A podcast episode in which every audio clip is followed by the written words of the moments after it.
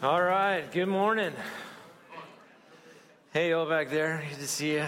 Glad you're here. Thanks for uh, choosing to worship with us today. Thanks to all of you that have joined us online. Really grateful that you are here. We are in the season of Advent and consequently a sermon series on Advent. And today we will continue that, focused on the Advent theme of love. So we started with hope. We've been down the kind of the peace uh, theme and, uh, and joy. And now today we're going to pick up with uh, love. To do that, we're going to be in 1 John chapter 4, uh, verses 7 to 10. 1 John chapter 4, verses 7 to 10. So uh, I hope that you can turn there. If you need a Bible, there should be one in the chair right in front of you. And we're going to kind of walk very slowly through this. I don't think there's anything that any human needs more than to be loved. And beyond that, I don't think that there's anything that a man or woman needs more than to understand the love of God. Uh, not just to know it, but to experience it, right? There's a difference between knowing and experiencing. Uh, if I want you to experience the Sea of Galilee, let's say, uh, it might be different than if I want you to know about it. If I want you to know about it, I'll sit you in a classroom and say, hey, this is a picture of the Sea of Galilee. It's, you know, nine miles wide, 12 miles long, 400 feet deep. This is where Jesus did this and that and the other. And you would know about the Sea of Galilee. But if I want you to experience it, I want to take you on a boat, put you in the Sea of Galilee, then push you off the boat into the water. So you feel the water. You you realize you know it, it's it's a tumultuous uh, experience. You or or stands you kind of waist deep uh, in the water on the bank and you can feel the rocks on your feet and look and and smell the smells and feel feel it right? That's experiencing the sea of galilee. It's different than knowing about it. Same thing is true with god's love. We can know god loves us but to experience it is much different. I want to I want to walk uh, down that path today if we can. To do that, let's look at 1 John chapter 4, 7 to 10. I'll ask you to stand with me.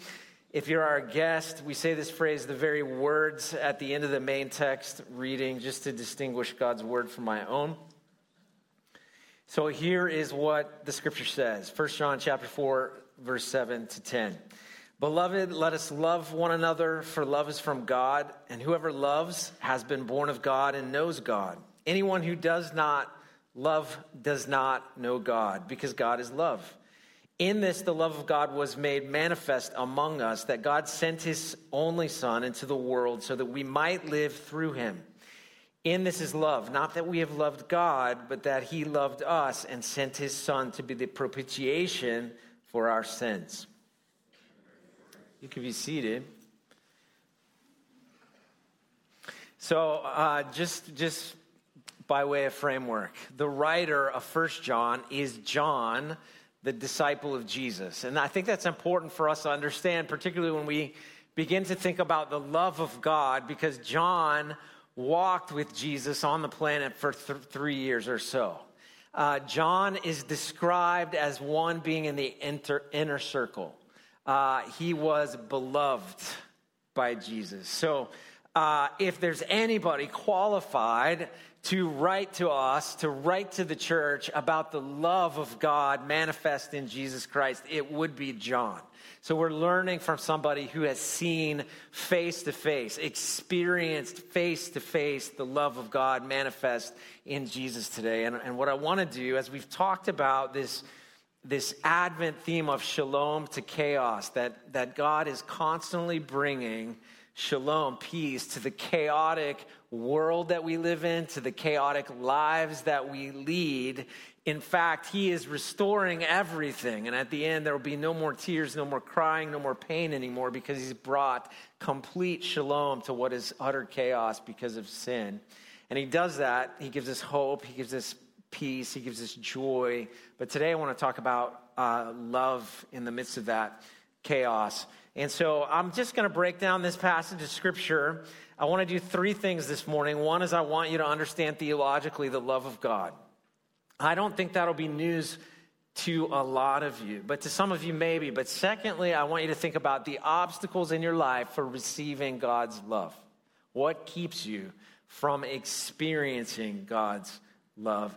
And then finally, uh, I, I simply uh, want you to be able to think about what you can expect to experience uh, when it comes to a love relationship with God, because it, it is so much more than often um, people like you and me allow ourselves to experience. So, what is true about God's love? We're going to find about five things here in 1 John chapter 4, verse 7 and if, uh, to 10. And if you'll just follow me, the first verse it says, But beloved, let us love one another, for love is from God. And that's the first thing that is true is love is from God.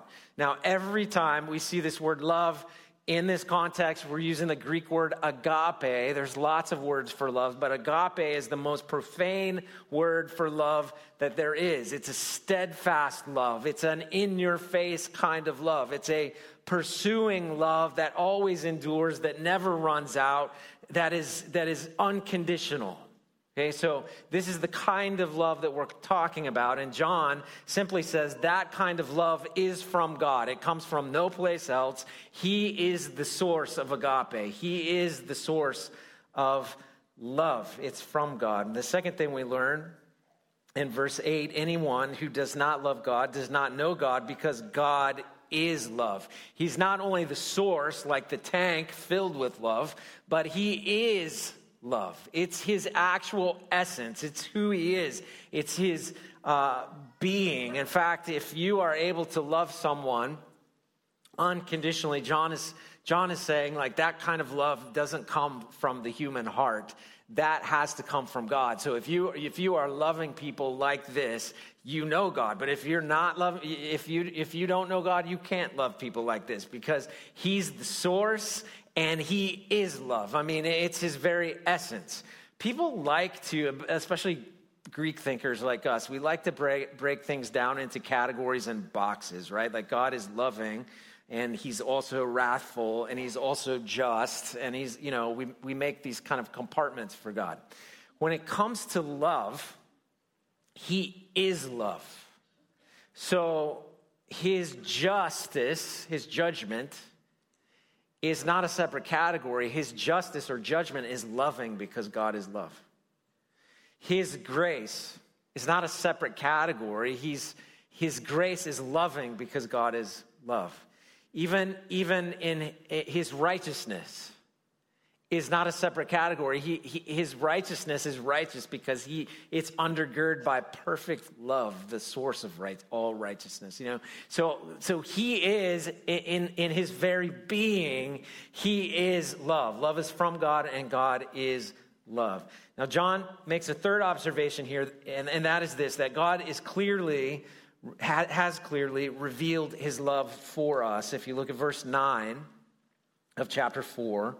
Uh, verse 9, it says uh, this in, in this, the love of God was made manifest among us, that God sent his only Son into the world so that we might live through him. So he has clearly revealed his love to us, he has made his love manifest, meaning that not only is his love sort of an ethereal theological concept that we can think about and know based on our textual observations, even from the Old Testament, that his steadfast love endures forever, that, that he is loved. But he has now shown us, he has demonstrated to us his love, according to John, by giving his son, his only son, whom he loved. Eh, eh, he loved. In other words, his love that maybe people knew about became flesh. It was manifest.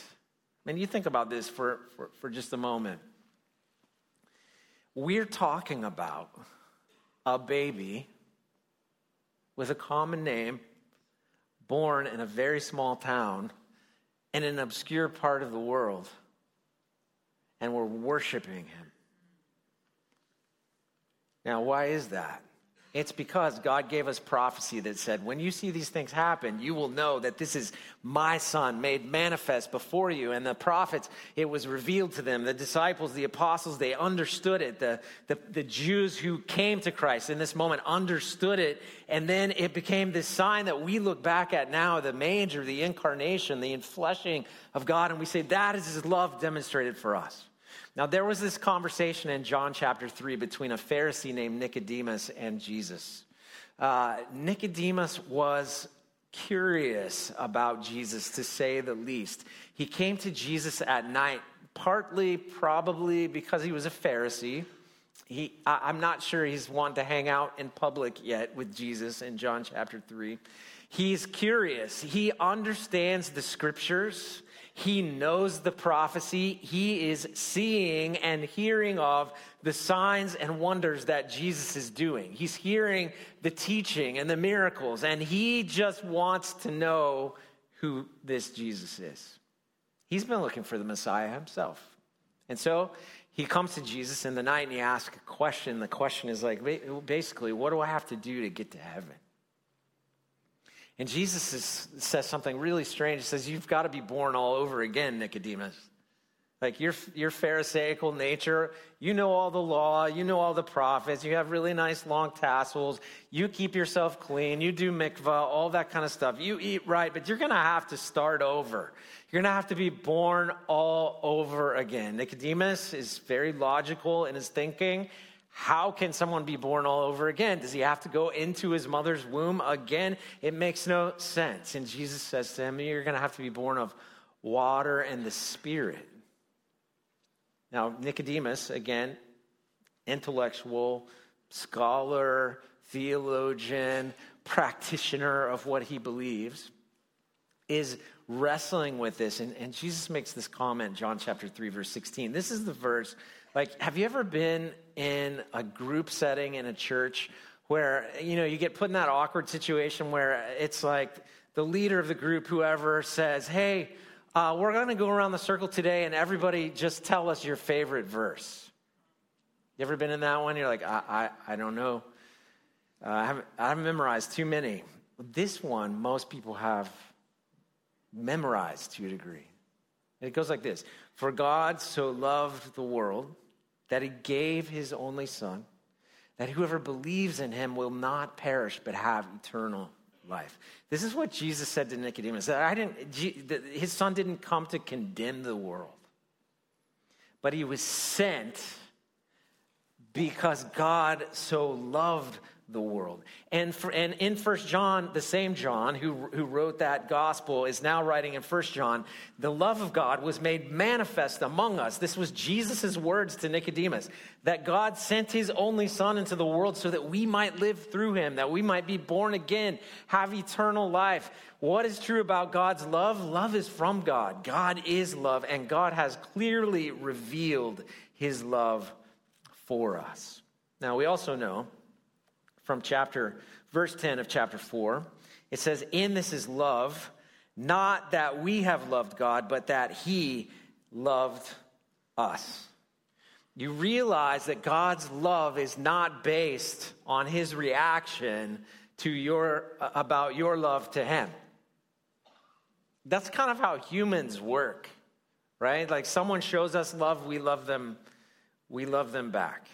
And in the ancient times, specifically in the times of these writings, it was kind of, especially among religious people, kind of, true, it was definitely true that you really loved people who were lovable. But people that were unlovable, you sort of shunned. And if you listen to Jesus' teaching to the Pharisees and the religious types in the, in the Gospels, you'll hear this theme. But God's not like that. God loves people who are unlovable, not as a, a, a, reaction to how we loved him, but he initiated it. He's the one that brought the love because he is the source. He is love. It's not a reaction to how we loved him, which has so many implications. It goes on to say this in verse 10 uh, not that uh, not that we have loved God, but that He loved us and sent His Son to be the propitiation of our sins. I mean, this is like the fifth observation I would make about God's love. God's love for us is shown perfectly in meeting our greatest need. Now, this is that word propitiation that we don't use in the context of conversation ever in our, in our vernacular. But propitiation is a really special term.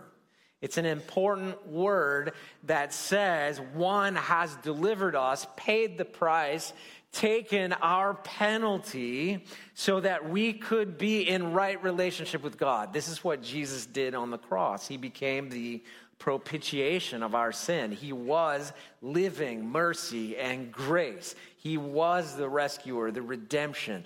All of the everything that we see of Jesus and what he did, meeting our greatest need, this is because love is from God. God is love. He revealed his love for us in his son.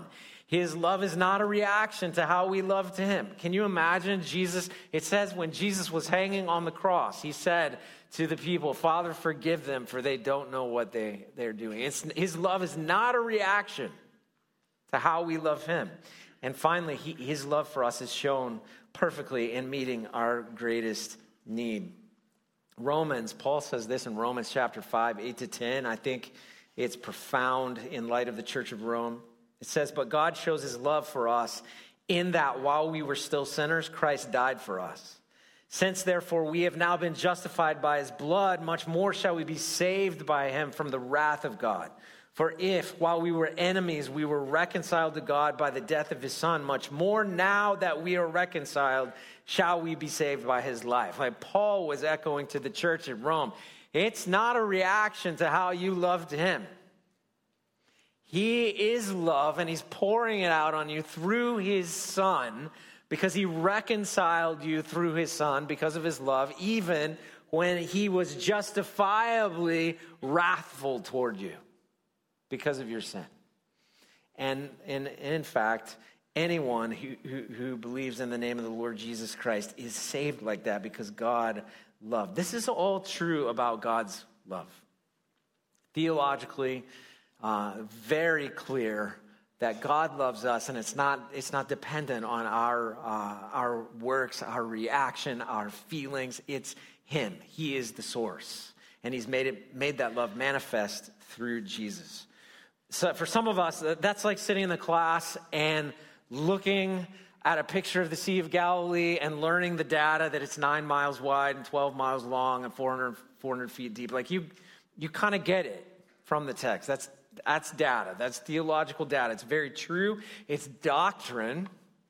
But knowing that is different than receiving and experiencing the love of God. It's just different. And I, I, it begs the question what keeps me from receiving or experiencing the love of God? Well, I'll just be candid. I think we struggle with the love of God experiencing it at least because we know we aren't lovable. We know it. Deep down in what my dad used to call your knower. You know and you're knower, son.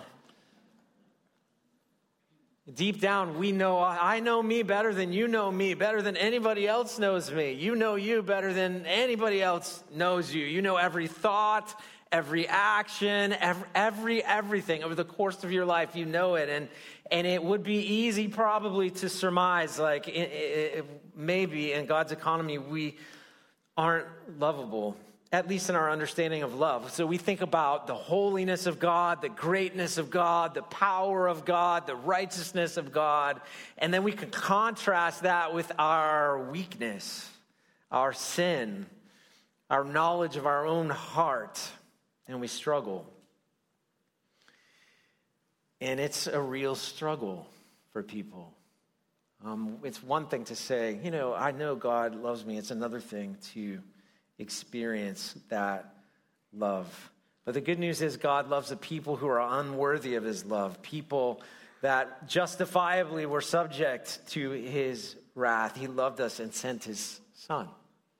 That's incarnation. That's Christmas. That's why we stop in this moment and look back at that shepherd's cave and that baby born in fulfillment to all the prophecy that would rule and reign, that does rule and reign, that's restoring all things.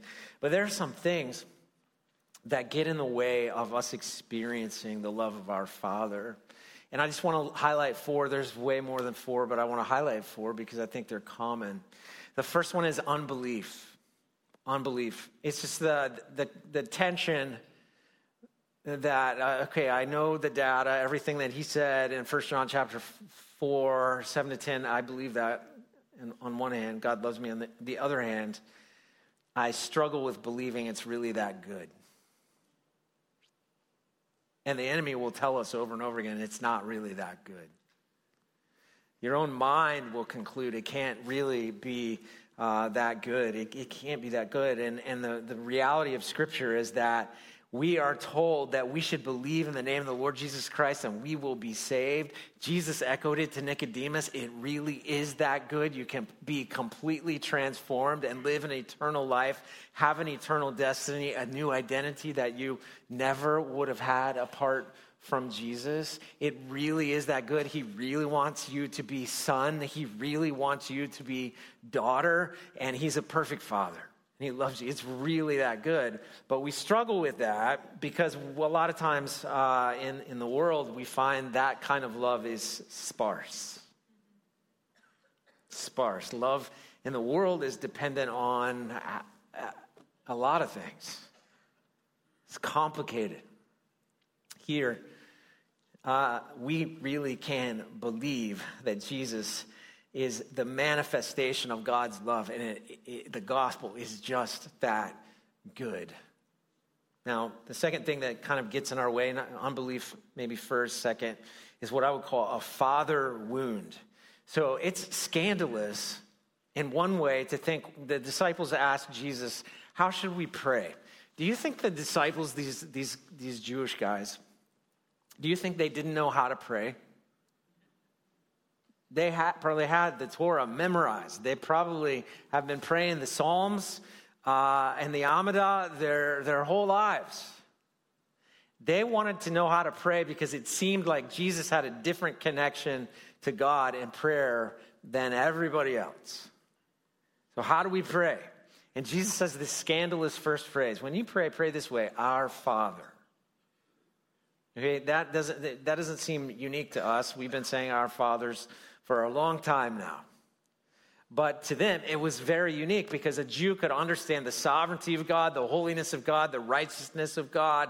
Uh, I can understand that I can't go that far into the temple because I'm not the high priest, that God dwells behind the curtain, the Ark of the Covenant is there in the Holy of Holies, and I've got to wash just to go into the temple. I've got to eat right just to go into his presence. I, I, I know that he loves me in a covenant way, that he's made promises, but to call him Abba, Father, that's scandalous. That's very close. That's intimate. And Jesus says, like, pray this way, our Father. Well, we hear that. That would be a gift. Like, okay, I have access. We hear that. And sometimes we have father wounds. Not everybody in the room, but some people. And so we look at those father wounds and we think to ourselves, well, I, I'm not sure I trust God completely because maybe he will abandon me. I'm not sure if I tell him everything that's going on inside of here that he will accept me. Maybe he'll be disappointed. Maybe he'll, you know, strike me with a lightning bolt or some kind of weird thing, you know, because I'm used to not receiving grace or mercy in the context of my uh, own uh, father relationship. Uh, or maybe I just think I have to perform because of that. Like maybe you're the you're the kid that grew up and like if you got an A, uh, nothing was said, but if you got a B, uh, you're in big trouble.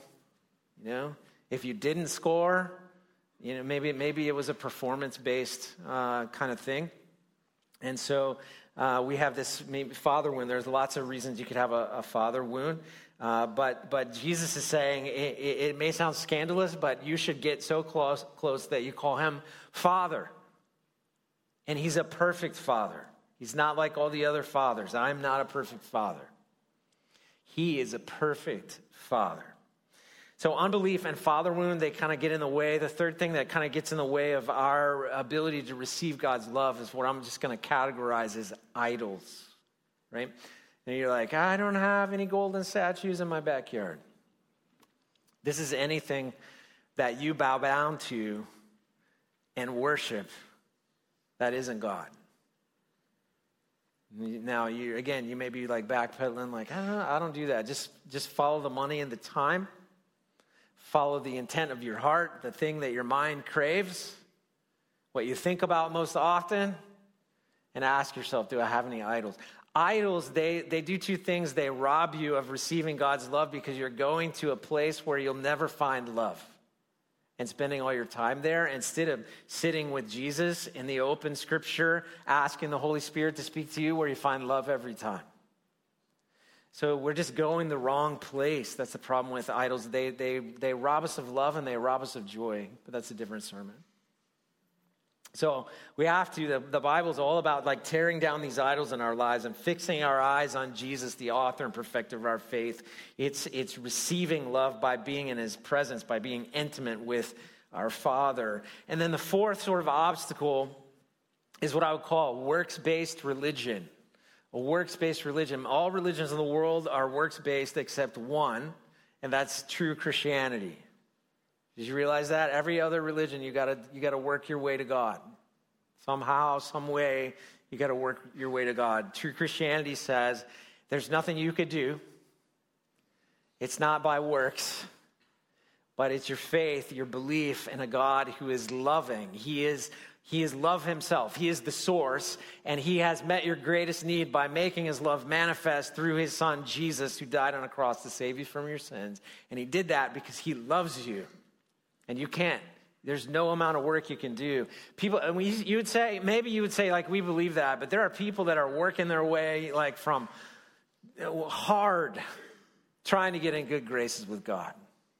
You know, their motives are, like everything from serving the coffee to being the pastor, trying to earn their way to God, to perform their way to God. If I could just be a life group leader, maybe God will let me into his heaven. It'd be a great recruiting tool, but it's not that way. It's not that way. You know, there's nothing you could do to earn it. And that's the really good thing because his love is unconditional. And if you know of his love, it's because he pursued you. And that is awesome. So works based religion sort of gets in the way. I'll let you in on, and it, it's just like, uh, let me just bare my soul to you for a, a moment. Um, I have struggled with throughout my life, not knowing that God loves me, but receiving his love. For sure. And one of the darkest times of my life, I was in a counseling session. It was more like an intercessory prayer session in that moment. This person was praying over me. It was very biblically uh, grounded. We were praying through a passage of scripture and actually just receiving what God says in that. And the counselor said this thing to me that opened something in my heart and, and just, just the emotion, the experience of God's love uh, poured out. I was in a very dark place in my life. Everything was hard, everything seemed uh, not right. Like we were experiencing severe injustice. And, uh, my flesh was crying out like god i'm not i'm not sure that you really love me like you said you did. Has anybody ever been there? It's just me. And i was wanting to act out of character. Like i'll do whatever i want then. Anybody ever been there And I'm in this counseling session, and we're praying, and, and it is definitely, and it was one of those moments where the Holy Spirit was in the room, and uh, this counselor just said, from the text, like, you're his son. He loves you, and he's proud of you. And for me, like, that just, uh, emo- so much emotion came up. Why? I know I'm his son. It wasn't that. I, I know that he loves me. It wasn't that. He's proud of me. It was that. Not because of anything, except I'm his son. And the reason that I received that and, and, it just bubbled up inside of me as, as emotion and I received his love in a new way that day is because before then, I would try to perform my way into a right relationship with God. See, I did grow up in a culture where you, you you perform and you get accolade for that, even in the context of church. What I'm telling you, what I learned, and what I'm telling you, based on life experience and the true doctrine of God's love, is that He loves you. There's nothing you can do to earn it, and there's nothing you could ever do that would keep Him from loving you. Nothing will change it. He loves you. He loves your neighbor. He loves your enemy. He loves you. I mean, this, the, the Bible is screaming manifest in Jesus the Messiah. He loves you, He loves you, He loves you. And we should receive that. And the people that are the most healthy spiritually, most connected with God spiritually, are not, it's not that they just know of God's love, it's that they receive it and they experience it consistently. So, last question What can I expect to experience because of God's love? Here's what we know from the scripture, and I'd say these are all true in my life. I, I, I would vouch for these from personal experience. What can I expect to experience because God is love? Number one, we know God will be with you. So he says in Isaiah chapter 7 14, prophesying the coming of Jesus to be born. He says, Therefore, the Lord himself will give you a sign. This is how you will know. Behold, the virgin shall conceive and bear a son and shall call his name Emmanuel. Emmanuel means God with us. Jesus walking the planet, God with us. Holy Spirit now inside of us, God with us. At the restoration of all things, when you pass away and go to heaven in Christ, or whether heaven comes down first, new heaven, new earth, new Jerusalem, all the old is past and the new has come, whichever it is, God with us. And no matter what you're going through, He will never leave you. The Bible says He will never leave you nor forsake you. Now, so those of you that have an abandonment issue, you got to know this God, this Father is one who will never abandon you. He will never, ever abandon you. He will be with you. Now, with each one of these truths, there is a lie. The enemy tries to tell us lies about God, and the lie here is that God will abandon you if, if he really, if you let him in. If it gets bad enough, he will abandon you. But that is not true according to the scripture nor my life experience. God will be with you. His name is Emmanuel. Second thing that we can expect to experience because of God's love His love will never, ever be contingent on your performance. His love will never, ever be contingent on your performance. The scripture says it's, it's not by works. His love is just because of who he is, not, not because of anything that you did. The enemy will try to tell you, and it makes a lot of sense in our flesh. You need to earn it. You need to earn it. And that is a- absolutely untrue. It's a holistic lie. When the truth is, his love will never be contingent on your performance. You can neither uh, cause it from Him to you, nor can you lose it once you have received it. It's all about Him. His love will never be contingent on your performance. Third thing, you can expect intimacy with God. Intimacy with God. Now, Again, that's different than knowing God, knowing about God, hearing some things and being able to, to fill in the blanks. That's one thing, but intimacy with God is the kind of relationship that you actually, you hear Him. You walk with Him.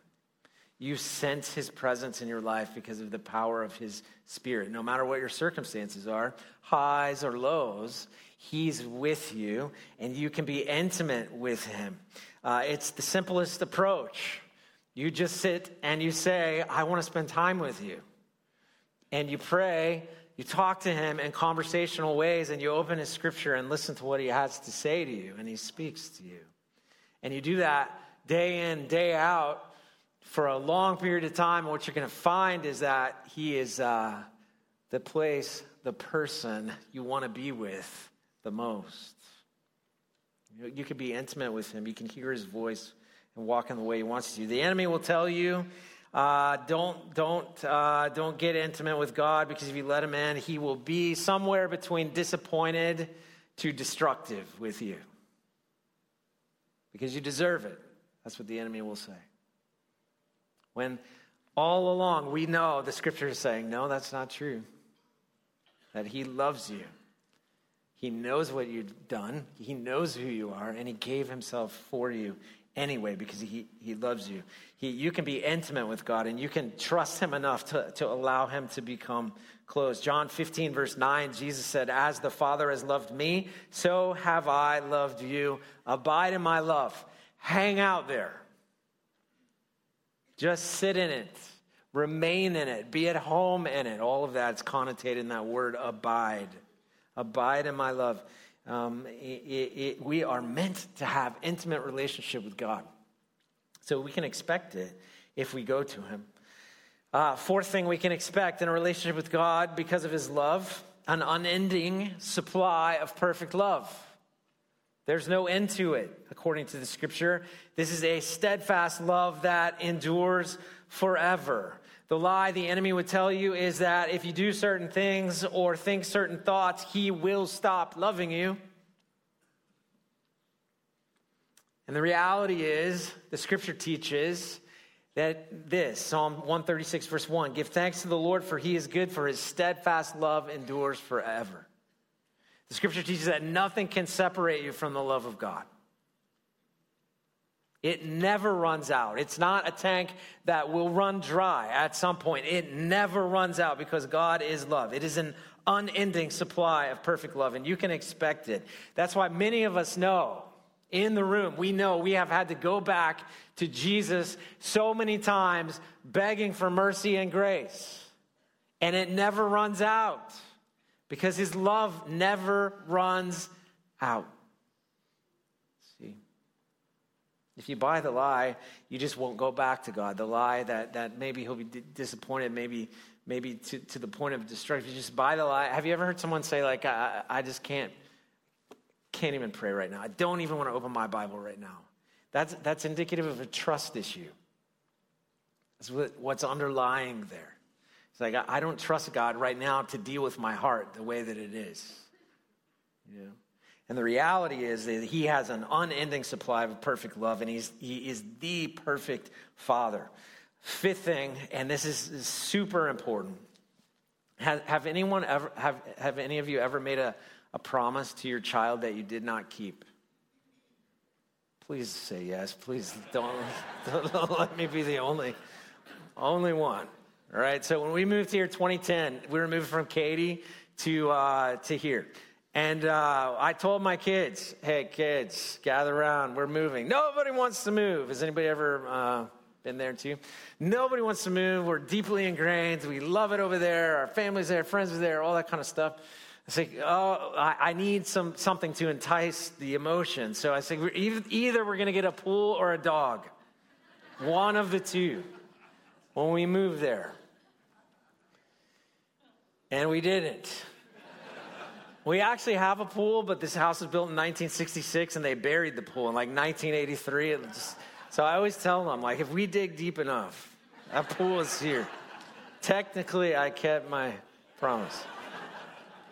No, I didn't. I didn't keep my promise. We didn't get a dog. We had one of our kids had some allergy issues right after we moved here, and it was like, so we didn't get a dog. Eventually, I kept my promise. Eventually, we got this hypoallergenic. Aller, how do you say it? Hypoallergenic dog that has like real hair that you have to trim off. He doesn't shed and all this kind of stuff. It worked eventually, but I didn't keep my promise, and my kids let me live in that from time to time. It's feeble, it's funny. God has never made a promise he didn't keep. Your Heavenly Father, He has never made a promise He didn't keep.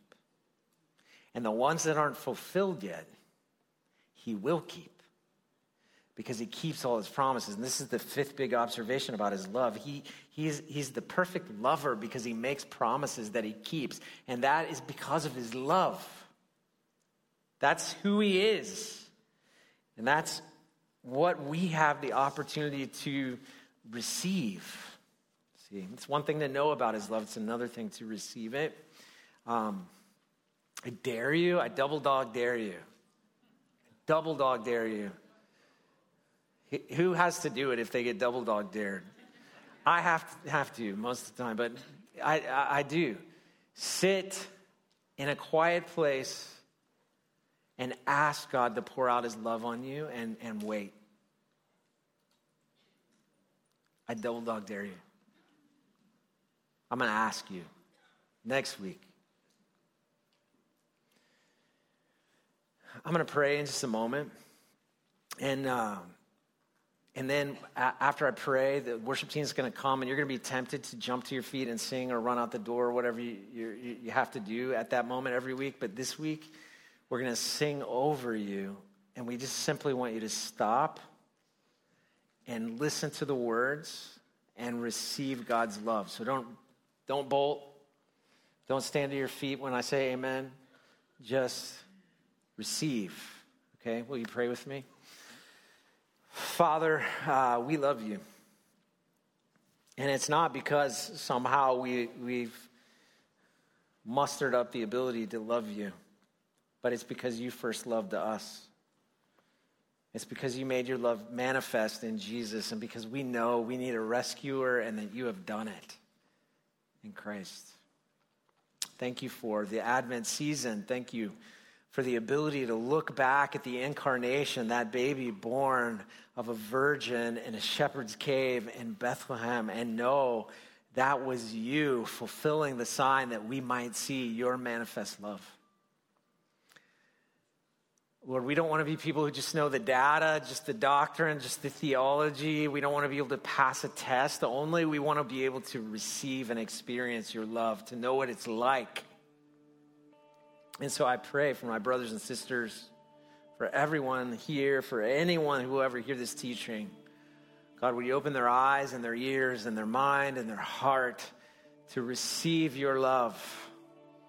Tear down the idols help them to believe, crush a works based religion in their life,